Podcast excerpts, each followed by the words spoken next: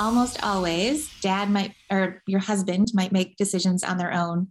And as the wife, you might make your own decisions, and maybe you don't talk to each other because you've just decided that those are your roles. But when you have a child, I highly doubt that any decision that is made about that child is done exclusively by dad. Almost always dad checks with mom or lets mom know. It's just the way we're built, right? That's true. It's 100% accurate. And so I sort of came into the company with that whole idea in mind that moms are making this decision. We have to appeal to moms.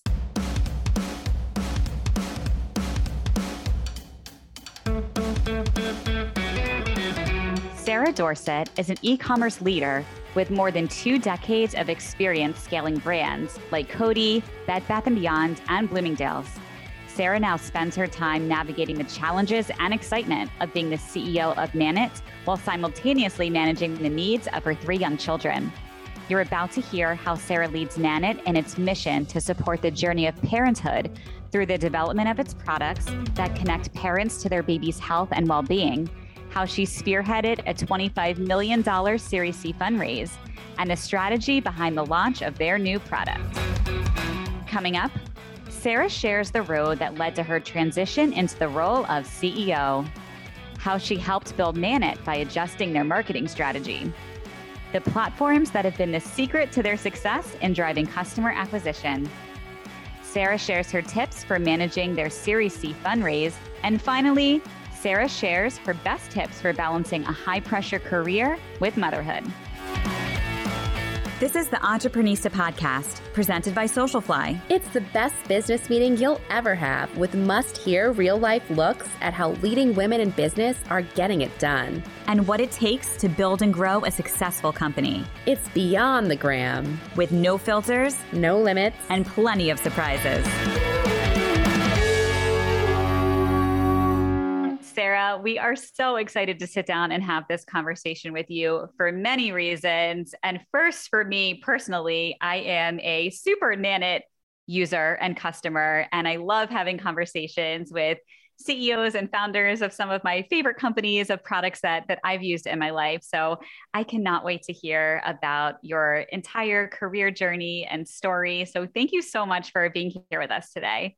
Thank you. I'm thrilled to be here too. And very happy to hear that you're a satisfied Nanit user. Oh yes, I am like the biggest promoter of this product. I tell all of my friends who are having babies that this is the best device. And I feel like I'm always posting in Facebook groups when people are asking which monitor to buy. I'm like, you have to use the Nanit. So that just shows when you have a really great product, your customers are your best brand advocate. So that is definitely me. So can't wait to hear all about the Nanit story. But before we get into that, Sarah, you have 2 decades of experience in e-commerce and management and leadership. We'd love to hear a little bit about your background and what led you to become the CEO of Nanit. Oh my gosh, my background is it's definitely not a straight line. So, I always thought I would end up kind of in New York in the artistic field. I thought I'd be in the business of the arts. Honestly, that's kind of where I thought I would end up. My mom likes to say that when I was in 4th grade, I walked into her classroom. She was a teacher after school and said, "Mom, I know what I'm going to be when I grow up." And she said, "What?" And she goes, "I'm going to be a CEO." And she didn't know what that was. She was a teacher. She had no idea how I found out even what that meant. But anyway, my journey didn't kind of start there though. That wasn't in my head. I think I said that in 4th grade, then forgot about it, thought I would move to New York. So ended up moving to New York. And interestingly enough, as I was kind of trying to make my way through the arts world, I also was sort of the junior member of various teams. And I was kind of working in the beauty industry at the time. And when you're the junior girl in marketing, you get all of this stuff that no one kind of wants to work on. And at the time, no one wanted to work on e-commerce. No one wanted to work on websites because no one understood what they were and what they were supposed to do. And everybody thought, oh, it's that thing everybody's kind of like dabbling in, but doesn't mean much to anything because, we don't care right now. So I ended up getting to play and do web stuff and kind of be this generalist and really learn on the job, the amazing kind of web world before it really became important in any way. But I spent about 10 years in the beauty industry working with amazing women who were building these incredible beauty brands. I worked for Cody, which was at that time really focused on celebrities. So I was working on celebrity brands and understanding and watching kind of how they worked and how they developed products. And it was a really kind of the early days of celebrities attaching themselves to products too. So really kind of incredible experience back then, and doing all sorts of amazing things online. What I loved about the online space was I was still kind of in the business of the arts in a way, because it's an extremely creative space, but there's sort of no end to what you can do in it. So I ended up sort of falling in love with this idea that people want to buy stuff online, or they could buy stuff online. And no one was doing a lot of that back then, but it exploded within just a few short years.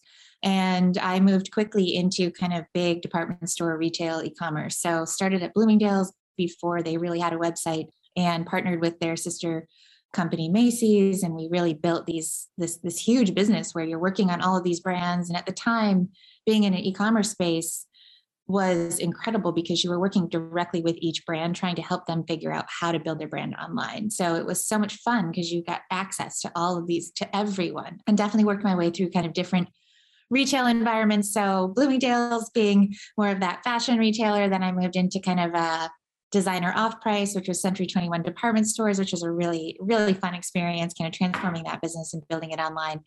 And then moved over to Bed Bath & Beyond and Bye Bye Baby as well, and had just each experience kind of built on the one before. But I'd say that because it was always about kind of starting small and building these huge businesses and having just so many different things to play with and work with, so many problems to solve, but really getting to own the business kind of within a business in a bit more of a safe way. Moving into Nanit as the CEO was a really nice kind of transition out of those 20 years. It was a great product. So watching in the retail industry, you really sort of watch which brands succeed, which products succeed and which don't, and how customers engage with each one and why. And Nanit is just an incredible product in that way. So I fell in love with everything that was going on and everything that I'd seen as a success when it came to, my retail days. It felt really natural and normal to just move into the CEO role and build this product and work on this kind of tech heavy, amazing partner for parents. The only thing I would say is that I don't know anything about the startup world. So it was that was a shift for me. So that was, what was really nice is that was a whole new thing for me to sink my teeth into and learn. But yeah, that's how I ended up here. Thank you for sharing all of that background. What was it like coming into Nanit as the new CEO? How did you approach the first few months? Well, what was interesting is I actually didn't start as the CEO. I started as the president. So for the first 6 months on the job, I was the president and I was partnering with the founder who was the CEO. And I think VC-backed startup worlds can actually be a little tumultuous, and they have milestones. And sometimes there's a milestone where the founder CEO moves out of that position and a different CEO moves in. And that's what happened with me. So 6 months into the job, the board, all of the investors said, "Hey, I think you're a better fit for the CEO role. Let's move." And the founder is better in kind of a more of a product role, a chief product role in the organization. So that was a surprise because I definitely thought that I was going to stay kind of running the commercial side of the business, which is what I was hired to do, and do all of the stuff that I was, kind of trained to do, that I knew how to do, that I was experienced in. And then I move into the CEO role where, I have to work with investors all the time. I'm now like running and owning board meetings, and I'm talking to people who I never, and learning things about companies that I never really knew, kind of behind the scenes stuff that all those CEOs do. And so transitioning into that was actually, it was scary, but I would say very, very rewarding, but it probably was one of the biggest learning curves of my career, in that it's very difficult to take on a job like this when you are replacing a founder, because founders are so passionate about their companies, so passionate about what they've built. And it's a really delicate subject. It takes a lot of willpower, I would say, to really hang on and say, all right, this isn't going to last forever. Kind of, this transition phase, we'll get to a better place. But I think all companies kind of go through that when they have to make that big move. Can you describe the difference in the role between the president role and now what you are responsible for as the CEO?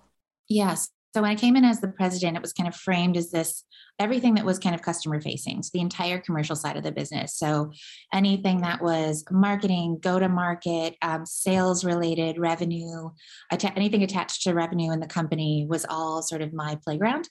And then anything that was technology, operations, and even finance, believe it or not, kind of fell on the CEO's plate. So anything that the consumer sort of touched was my responsibility. And then the back of house, you know, new product development, how the finances were managed, that was all his role.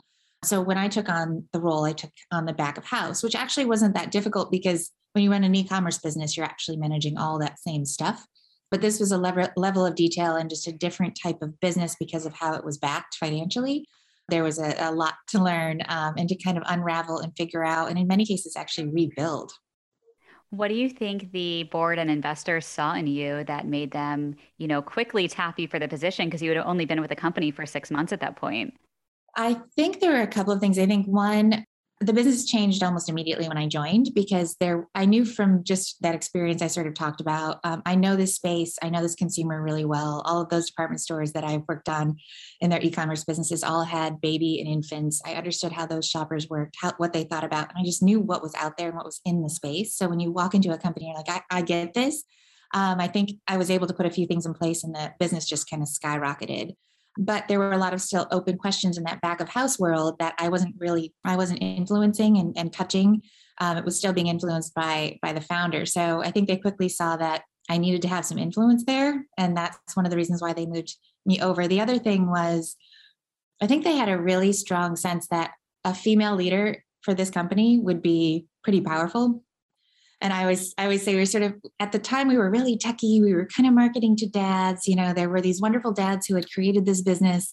And so I got it, but most of the time, doesn't matter, you know, what relationship you're in, almost always dad might, or your husband might make decisions on their own. And as the wife, you might make your own decisions. And maybe you don't talk to each other because you've just decided that those are your roles. But when you have a child, I highly doubt that any decision that is made about that child is done exclusively by dad. Almost always dad checks with mom or lets mom know. It's just the way we're built, right? That's true. It's 100% accurate. And so I sort of came into the company with that whole idea in mind that moms are making this decision. We have to appeal to moms. And I think the investors quickly saw, well, you know, you're clearly a mom, like you're kind of all mom in many ways, you know, and you have these 3 kids and you understand this product so well, unlike other tech products, especially in this space, which there aren't a lot of tech products in this baby space, having a female who's a mom, who really just knows this whole tech world and knows how to sell all this stuff would be, they thought, a competitive advantage for us overall as well. Can you share some of the changes that you immediately made in those first 6 months that resulted in the company just skyrocketing? Yeah, a few of the things. So the first thing was, you know, we had great product market fit. So we knew this product, anybody who bought it loved it, but not enough people were buying it. So that was the problem. Why aren't people buying it? Everybody who has one just loves it. What are we going to do here? So the first thing was I actually went to the website. So the website itself, so I'm looking at all the channels, I'm looking at sales. I was able to bring a little bit of history with me from the websites that I'd run. So I had a little bit of data about what was going on in this world. I actually sold Nanit at Bye Bye Baby before I joined the company. But our website was very technical. You know, when you went to our website, all you saw were, you know, the camera, and it was doing this 3D thing, and it was camera. And it didn't have there was no emotion to it. It was just kind of a physical product that was supposed to look cool and do cool stuff. And that is not at all the way that that's not what they're going through. That's not what parents are thinking when they're having a baby. The first thing they're thinking about, you know, most of the time they're thinking, oh my God, this is incredible. This is amazing. I can't wait, but I have to learn so much in 9 months. I have to take care of a new life, right? And we needed to tap into, or I thought we needed to quickly tap into that. We needed to immediately make an emotional connection with this product. So we created a video, which we shot it in my home within the first 2 months. We edited it very quickly, got it up, and the whole website just became kind of this immersive video around what Nanit could do for you and what it was meant to do and how you would feel and what your family would look like, and immediately engagement. The second anybody went to the website, engagement tripled. overnight. So people were spending a ton of time on that website all of a sudden because they could watch this video and they could engage more and they had a feel for what it was doing. And what I knew, one of the reasons why I started with the website, just to back up a little bit, was I specifically asked what people were searching for. So what were they searching for on Nanit? Were they searching for smart baby monitor? Were they searching for monitor? Were they searching for camera? It turns out they were searching for Nanit. So they had already found out about us, which means they were going to our website first. So our website was the place that I started. All right, let's just change the whole story of Nanit, that whole look and feel. Let's make an emotional connection with this brand. That's what's going to get moms and dads excited about this product and what a difference it can make in their lives. And then the second was actually channel strategy. That was one of my big things was we have a small team, you know, we have to make some money fast. I can't be in every little boutique in America. I have to start, you know, with some big wins in a few spots. And those big wins were actually at the major retailers where the biggest baby registries were. So I wanted to be on everybody's baby registry. So I found out what those biggest registries were, whether we were in them or not, and how we could take advantage and leverage any of the kind of marketing opportunities that they might have to drive people to add Nanit to their registry, because that ultimately could predict our future sales. What were those registries and how did you approach getting connected with them? I know a lot of our entrepreneuristas who are listening are very interested in partnerships for their brand. So what's your secret sauce to getting in contact and making those partnerships happen? Well, I will say that sometimes it's a little pay to play, but it's worth it to invest. So the big wedding baby registries, I keep saying wedding because I've also worked on wedding, but registries in general are kind of a unique animal. They're actually kind of their own sites, but they're embedded within those big giants. So that's where kind of my experience came in. I understood how they worked and who owned them. So who are the players who own them? In the baby space, the big ones are Amazon, a company called Babylist, which is kind of an aggregator of baby sites. Target was a big one, Bye Bye Baby, and to a lesser extent, Walmart is also on that list. But those kind of four were pretty important. Interestingly enough, we were at Bye Bye Baby, but we weren't cranking on the registry. In fact, there was a little bit of angst from the buyer side in that organization about why we weren't doing better on the registry, because our sales and our sales were outpacing our registries, which is a very strange thing. Amazon, we hadn't taken advantage of the registry because there wasn't a support financially. So my predecessor hadn't funded anything that we could do to kind of drive registry sales there. And then we weren't in Target. We were just launching online. We didn't have a store footprint there at all or presence there at all.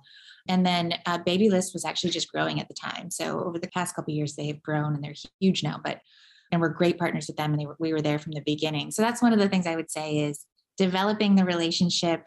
We ingested all the data that we could and looked at the data and said, this is how we're doing. And our partners love that because we were doing all of that analysis for them.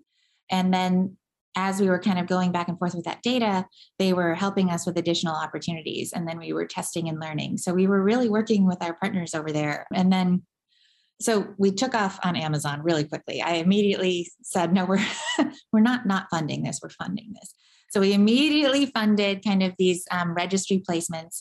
One of the things I will say, as you know, anybody who's kind of listening in, is when you're partnering with retail partners, one of the most important things is to get placement on the websites themselves. Don't fund offline placement. Fund where people land. So if somebody's typing, you know, in Nanit or smart baby monitor, you want to fund that position, the first spot.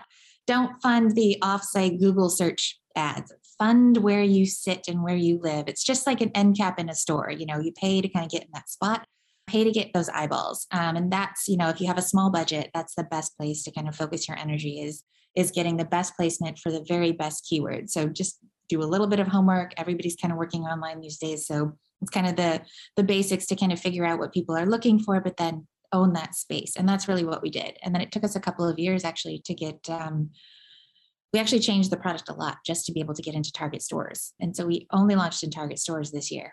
Oh, wow. Congrats. What did you have to change to get in? And is it a specific product just for Target, or it's the product now for everyone? So our Nanit Pro camera was inspired by Target.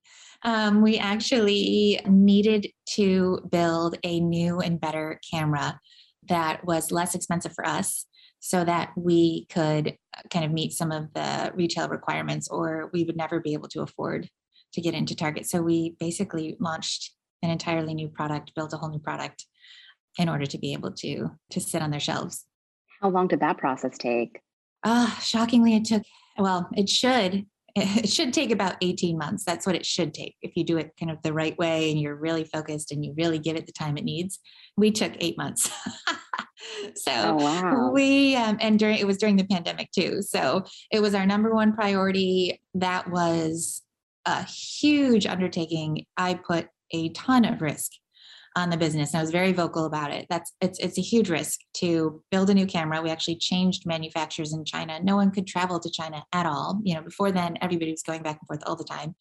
So replacing your current product, which is a tech product, with a brand new product. And it's such a sensitive one because it's for parents, you know, who are relying on it for their baby's safety. I knew how incredibly important that was. And there's no question that we had to hit kind of this deadline because we wanted to be available for target shoppers. So I deprioritized a lot of things in the company so that everybody knew that this was the top priority and this was what we had to stay focused on. And there was really no failing here. So we went through rigorous testing, more testing than we've ever done before. But we still got this brand new and better camera out the door in 8 months. How do you decide whether or not it's worth it to take such large risks? What went through your mind? Changing the product, your focus for 8 months, and how did you decide it was worth it to push that forward? I would only recommend doing that if you have a lot of trust in your team, if you really know who you're working with and what they're capable of. So I'd been with the company for almost a year at that point. So I knew all the players, I knew what everybody's skills were, I knew how they had been handling the current camera, but I think you really, really, really have to have the right team. And I would have never signed our team up for doing that if they hadn't been with the company for an extended period of time. And I knew that they could do it. They felt like they could do it. You know, everybody was really supportive of this. So that's number one. I never would have signed the company up if we didn't have the talent in place to be able to execute it. And the second was I knew how big the opportunity could be. Basically, between staying with the old camera, you know, and kind of maybe hitting a ceiling potentially, and not being able to go into some of these bigger retailers that we wanted to be in, and not being able to successfully reach kind of profitability with, you know, the right margins on our products, and not having enough room to kind of play with our product offering. I kept thinking about it as, oh my gosh, I can just limp along, you know, I can play it safe. I can play it safe and we'll keep grabbing, you know, the little bits and pieces that we can, or I can take a very kind of singular focused approach to this. And we could basically, you know, take this business, you know, turn it into a rocket ship. So, you know, it was kind of one or the other and I chose rocket ship. But again, the team really had to be in place for us to do it. And I had to sacrifice a lot of other priorities. So a lot of the things that I wish the camera had today that I'm now working on, I couldn't do. I had to just say, no, we're not doing any of this. We're just staying focused on making sure that this camera is hugely successful. It's better than the old one, Not that, you know, they're both actually wonderful if you have either one. I have the older one and it's awesome. So one must be really great. You know, we tried to make sure that connectivity and even better image quality was a big deal for us. And then just giving the camera a little more juice so that it could do a lot of future stuff. But ultimately, I wanted to make sure that the camera was just a lot more efficient to produce. So you mentioned making sure you have, you know, the best team who's really up for what has to be done to make things happen. Can you share with us a little bit about how you hire the right team? Any tips and lessons learned to being sure you're bringing the right team on board? It's interesting. Almost every position I've had, I walk into a pre-existing team. So there are some people in place. So the very first thing I do is kind of evaluate. All right, what do I have to work with here? So I dedicate a lot of time to the people themselves, who they are, why they're with the company, and what are their skills, and what are they passionate about? And if those two things kind of don't match, then I kind of try to figure out what is it that can get them there. So the very first thing is what do I really have to work with? What do I see as the potential of these people? And I've been fortunate across 20 years to have worked with so many different types of people. That sort of people evaluation is quick for me now. Oftentimes hiring, as you probably know, takes a while. So my first goal is not to go out and try to hire an army of people, because that basically slows down your company for a while. You know, so I usually look for a few critical hires, so some key people. And oftentimes, even if you just have one or two people in your company who you really trust, a lot of times companies are founded by, you know, more than one person. They usually know someone, or they know what they need. So I usually listen to what they need first. So what does everybody believe that we need? And is, you know, where's that coming from? And do they know someone who they could potentially recommend? So immediately I go into kind of network mode, because it's the fastest way to get a few kind of key people in place. And I wouldn't call it hit or miss. I'd say there's a lot of success in that. It hasn't always been perfect. And then if there's a big hole in the company, then I prioritize, you know, how we actually hire and what we need for that particular role. And sometimes it's me. Like right now, we have a few opportunities at Nanit at kind of a leadership level. And that's probably 50% of my time is going to finding just the right people and kind of putting them through just the right process so that they want to join the company, but we have enough feedback internally as well to make sure that they're the right fit. What is the hiring process at this very senior level? Oh my gosh. Well, it's interesting because up until about February, we decided to go out and fundraise during the pandemic, and we were successful. So we largely built the company and doubled the business over 2 years with only hiring about 5 additional people. You know, we really hadn't gone out in any meaningful way and hired kind of senior executives. So when we got the funding, it was all of a sudden, you know, that was the first thing my investor said is, who's going to be on your leadership team? You know, who else do you need, and what do you need to look for? And because of the stage that we're in, and because of the current fundraise, we did decide to partner with recruiters.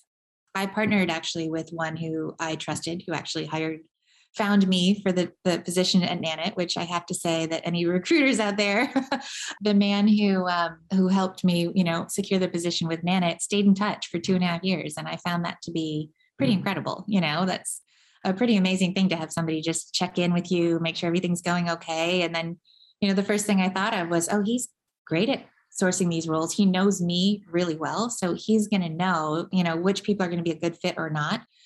So a big piece of advice when it comes to working with recruiters is find ones who want to develop a long-term relationship with you over time, even after they've landed that role for you or helped you get into the role.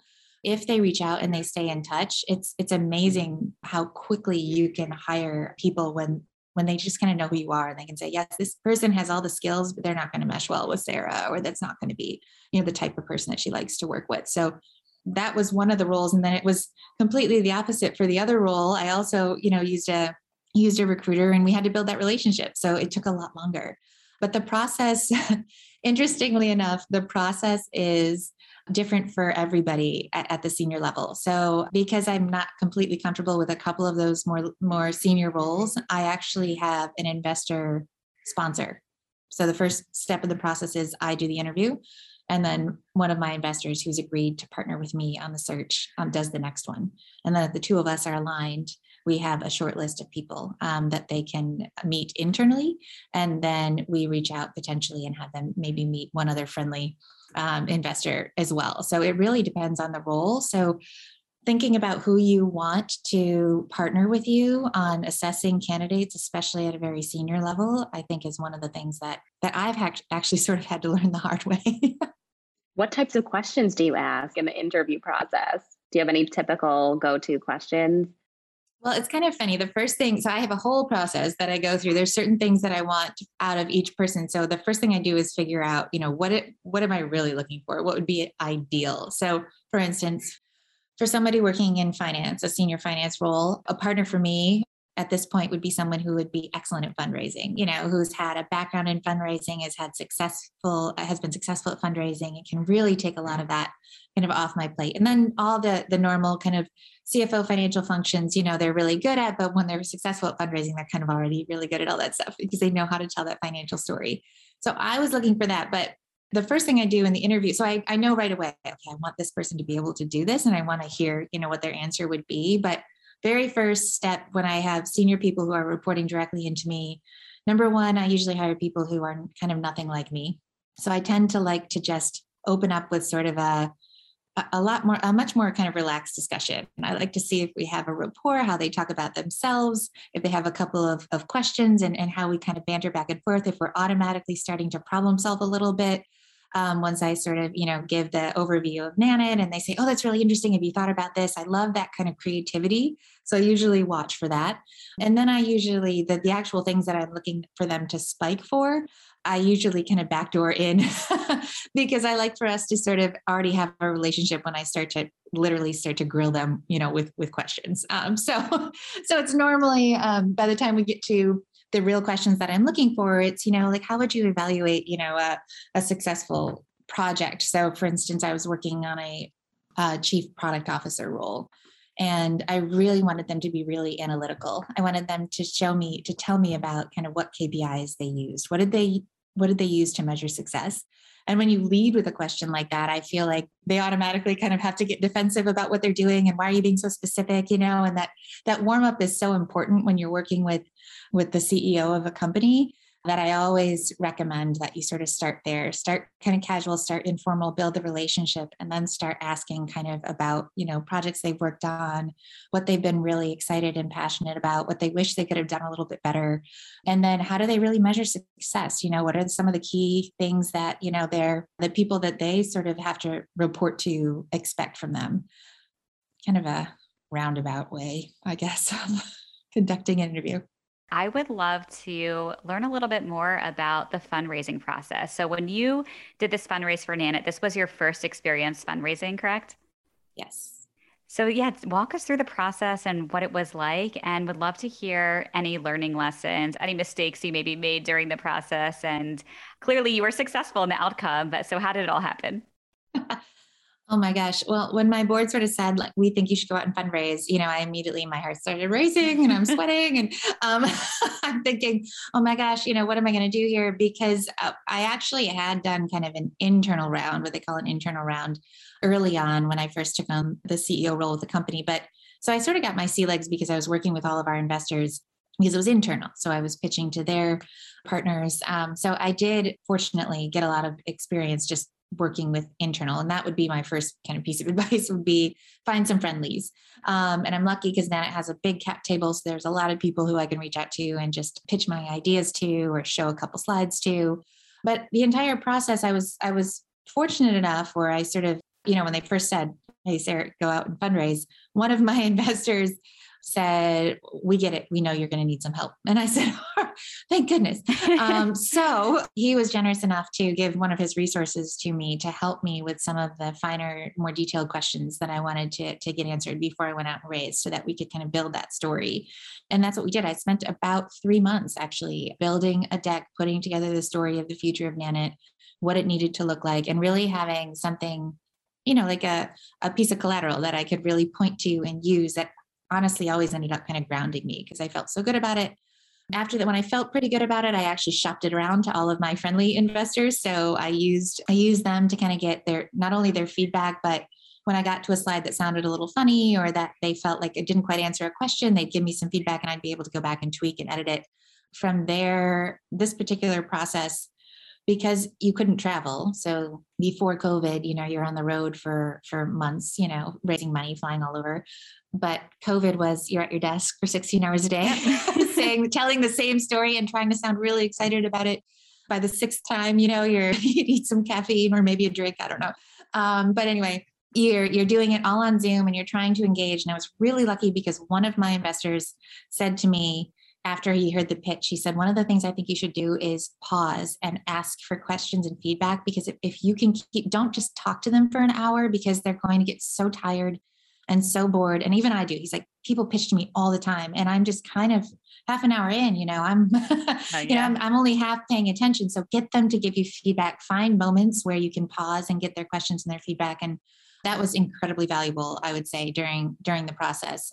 It's interesting about the baby business is that there's not a lot of things that you can measure in the industry. So you can't measure value of a baby business that well. And so when you're pitching to a lot of VCs who are men in the space, they don't understand the space that well. So I found that I actually connected better with female investors in a lot of ways, because they just you just understood it like right away, you know, even if they didn't have kids. And it's interesting, the investor that we ended up going with, we were lucky enough to have invested in our company, was a tier 1 investor, a female. She doesn't have any kids yet, but she was so passionate about women's health and women in general. But I felt like I really hit my stride when I had kind of female investors who were sitting there at the table. Makes complete sense. Can you share a little bit about how you determined the valuation of your company and how much money you're raising? I know a lot of our entrepreneuristas and listeners of the podcast are thinking about raising money. So how do you go about figuring that out? Well, you have to do the math. So you have to have a partner who kind of understands. So you're always raising. And again, I'm not an expert, so I'll tell you what I learned. What I learned is that you really want to plan to have enough for the amount of cash that you need for the first, for 18 to 24 months. That's really, those are sort of the window. So it's 18 to 24 months. How much money do I really need to reach a goal? So you have to set a goal. That's pretty crucial, is where do I want to be financially, you know, and that's the story you need to tell, is financially, what can this business be, you know, and then what can it really be past that? But I am going out to fundraise for this X amount of money. And I would always say give a range. So always have a range, you know, with it. It depends on how big and how small you're going, but always have a good range in mind. Never give kind of a flat number of roughly, you know, where the money will take you. What you plan to do with it and why it's important, you know, and what that kind of future, always kind of plant that seed of what the future is going to look like and give it kind of the financial underpinnings that it needs. So spend the time answering those questions, I would say. And then from a valuation perspective, you should have a target kind of in your head. So you should kind of know the nuts and bolts of valuation and what that looks like and what it means to certain types of investors. So seed stage investors and Series A and even B investors, they're looking for a different type of multiple on their investment than a growth stage, which is what I just did. So when you're doing the math, you have to kind of understand what those multiples look like. So at a growth stage like mine, they're looking for, you know, 4 to 5x on their investment. So when you have a certain type of valuation, you have to think in your head, could it be worth that, you know, when you get the valuation? So I also always want to hear from investors first what they think is a good valuation for the company. So in a lot of cases, when you're pitching to investors, some of them are not going to bite, right? But they'll give you a lot of great feedback and a lot of great advice. And one of the things that one of my current investors told me was, Sarah, you went out and fundraised, you didn't get disappointed when somebody said no, you built a relationship. So I had all these people I could go to and say, what do you actually really think this company should be worth? Do you think this valuation is good? You know, I know what my investors want. I know what other people are thinking. What are you hearing? So I was able to really kind of triangulate a little bit before I landed on a valuation and a negotiation. And that's what it really ends up being, is a negotiation when you get to that valuation part. So you kind of got to understand the multiples in your industry, have a target valuation in your head, but you don't have to announce it. You know, when somebody asks you, well, what do you think? Because they will, what do you think you should be valued at? You know, I always say, listen, I think that's a discussion. I'd love to hear from you. You know, I'd love to hear what you think. And then when we really get to the stage of a term sheet, you know, we can say, well, that wasn't quite, you know, I definitely think we need to revisit this valuation piece and where's the room there and is there flexibility? And I was hoping for something more that looked more like this. And, you know, you can have those conversations. So I always like to keep it a bit more open-ended and less specific. Again, if they're really pressing you for a valuation, you should use a range. All right, Sarah, this is a fun new segment we've been doing that we didn't tell you about ahead of time. We're going to do a couple rapid fire questions. So the first thing that comes to your mind, are you ready? Sure. I promise they're not hard. I'm so not fast on my feet. I'm like, oh, I might totally choke. Go ahead. All right, ready? Describe yourself in 3 words. Creative, thoughtful, and curious. If you could learn one new skill, what would it be? I'd love to learn to cook. What is your most used emoji when you send a text? Oh my gosh. It's so boring, but it's the thumbs up. It's good. Positive feedback for everyone. Everything is just thumbs up. Everything's good. What is your favorite book? Oh my gosh. Oh, it's a toss. Well, Lord of the Rings is definitely, but Game of Thrones would have to be the second. What is the app on your phone that you can't live without, aside from Nanit, of course? Oh my gosh.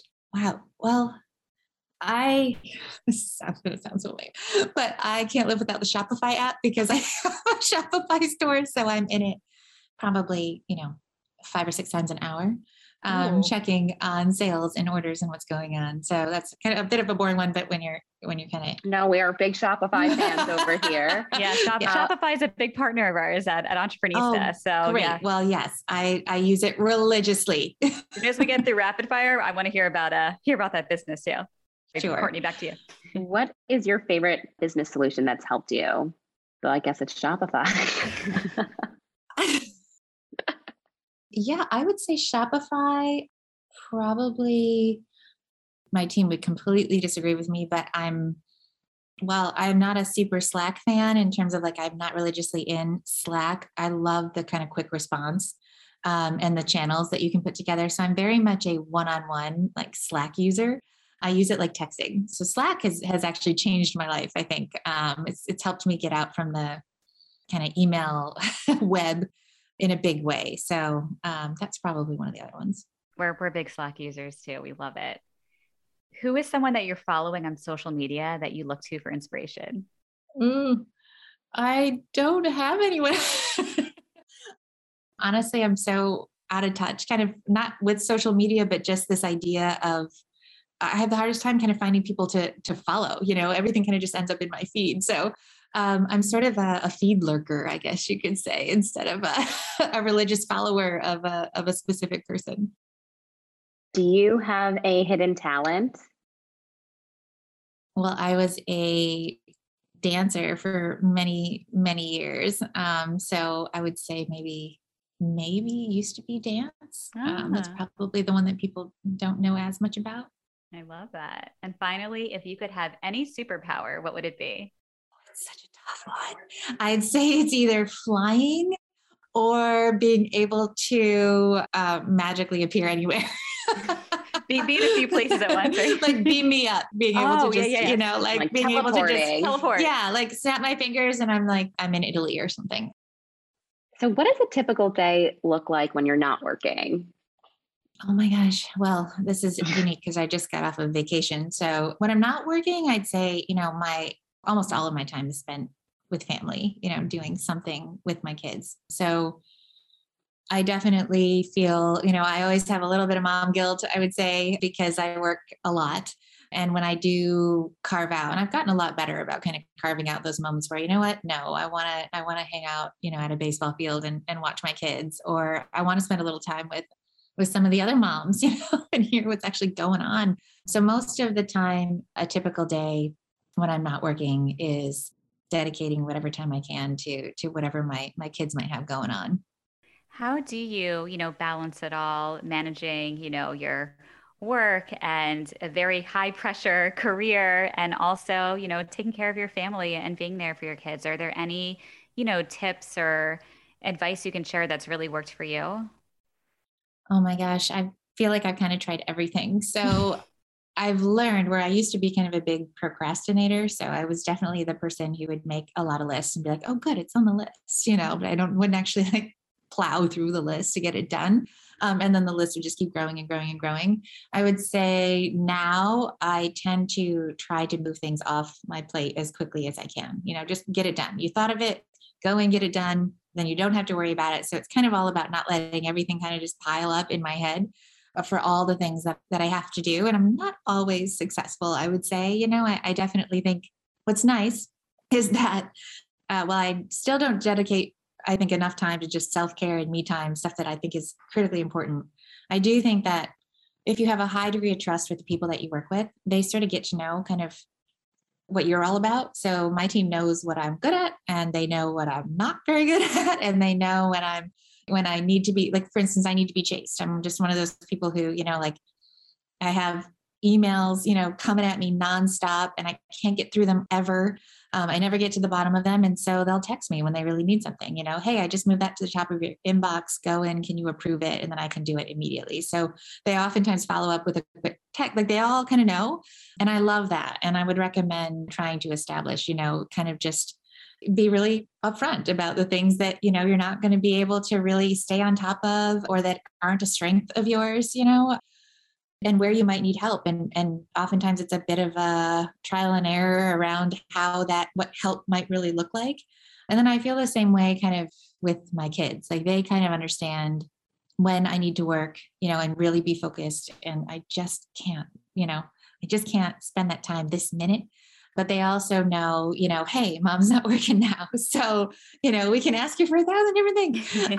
And we can, you know, we can just kind of bombard her. So they've started to learn that too. But I wish I had been more thoughtful and kind of committed to that idea sort of early on. And I hadn't just kind of learned through by failing over and over. I'd love to know your thoughts on the future of e-commerce. Oh my gosh, that's a big one. I think the future really is social commerce. To be honest, I think it 100%.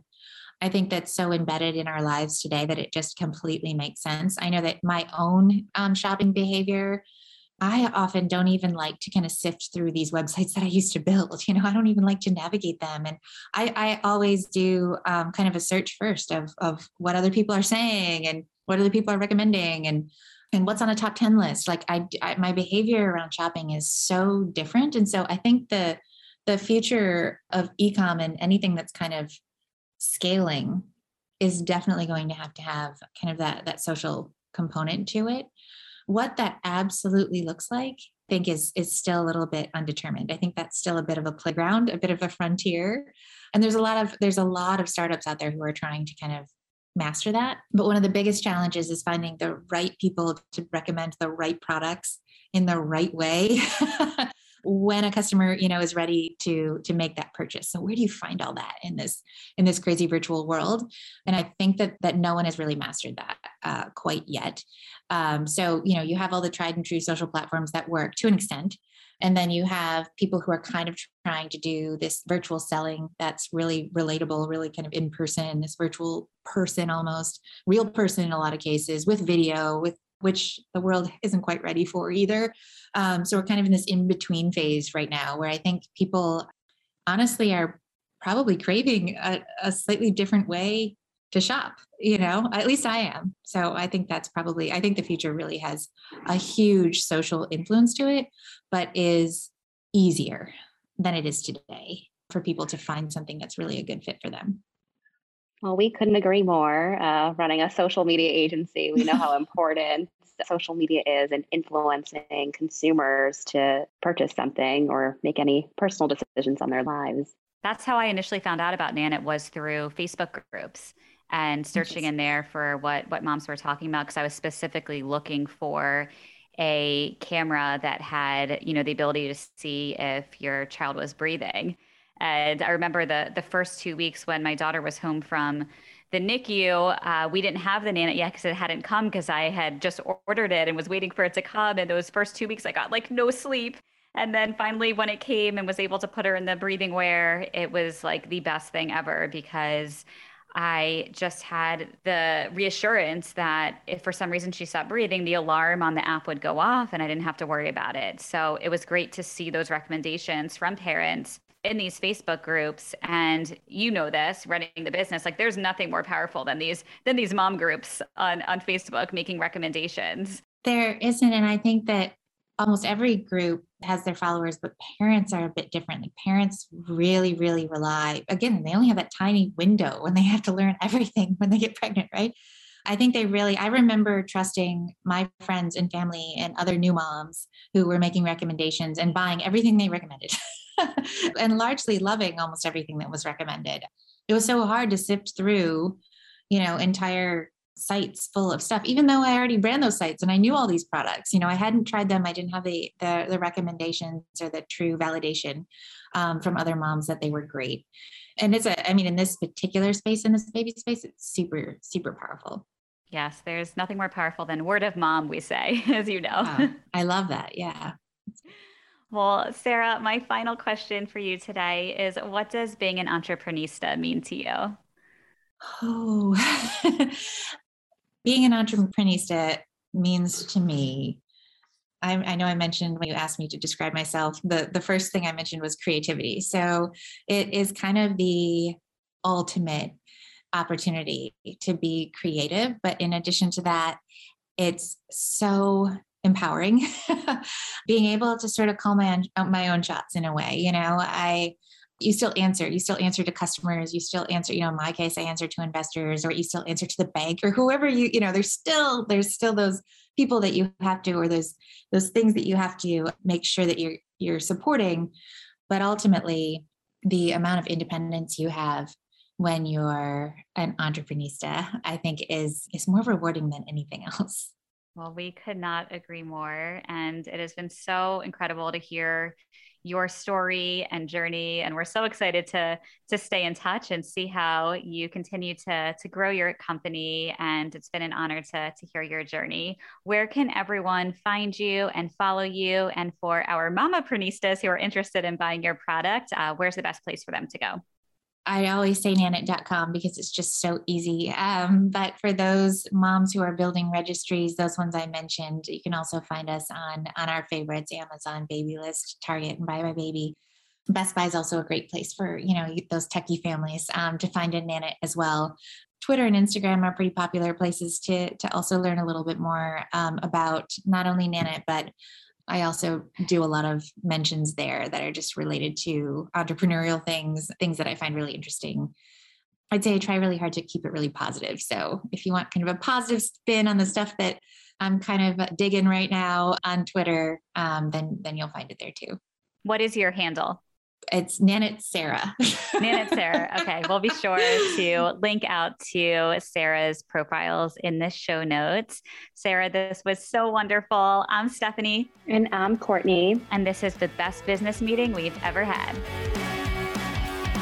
Hey, thanks for listening and leaving us a 5-star review. We'd really appreciate it. And we'd love to stay in touch with each of you. You can listen to all of our latest episodes at entrepreneista.com. and connect with us on Instagram at Entrepreneistas. We'd also love to invite you to join the Entrepreneista League, our private membership community for trailblazing women.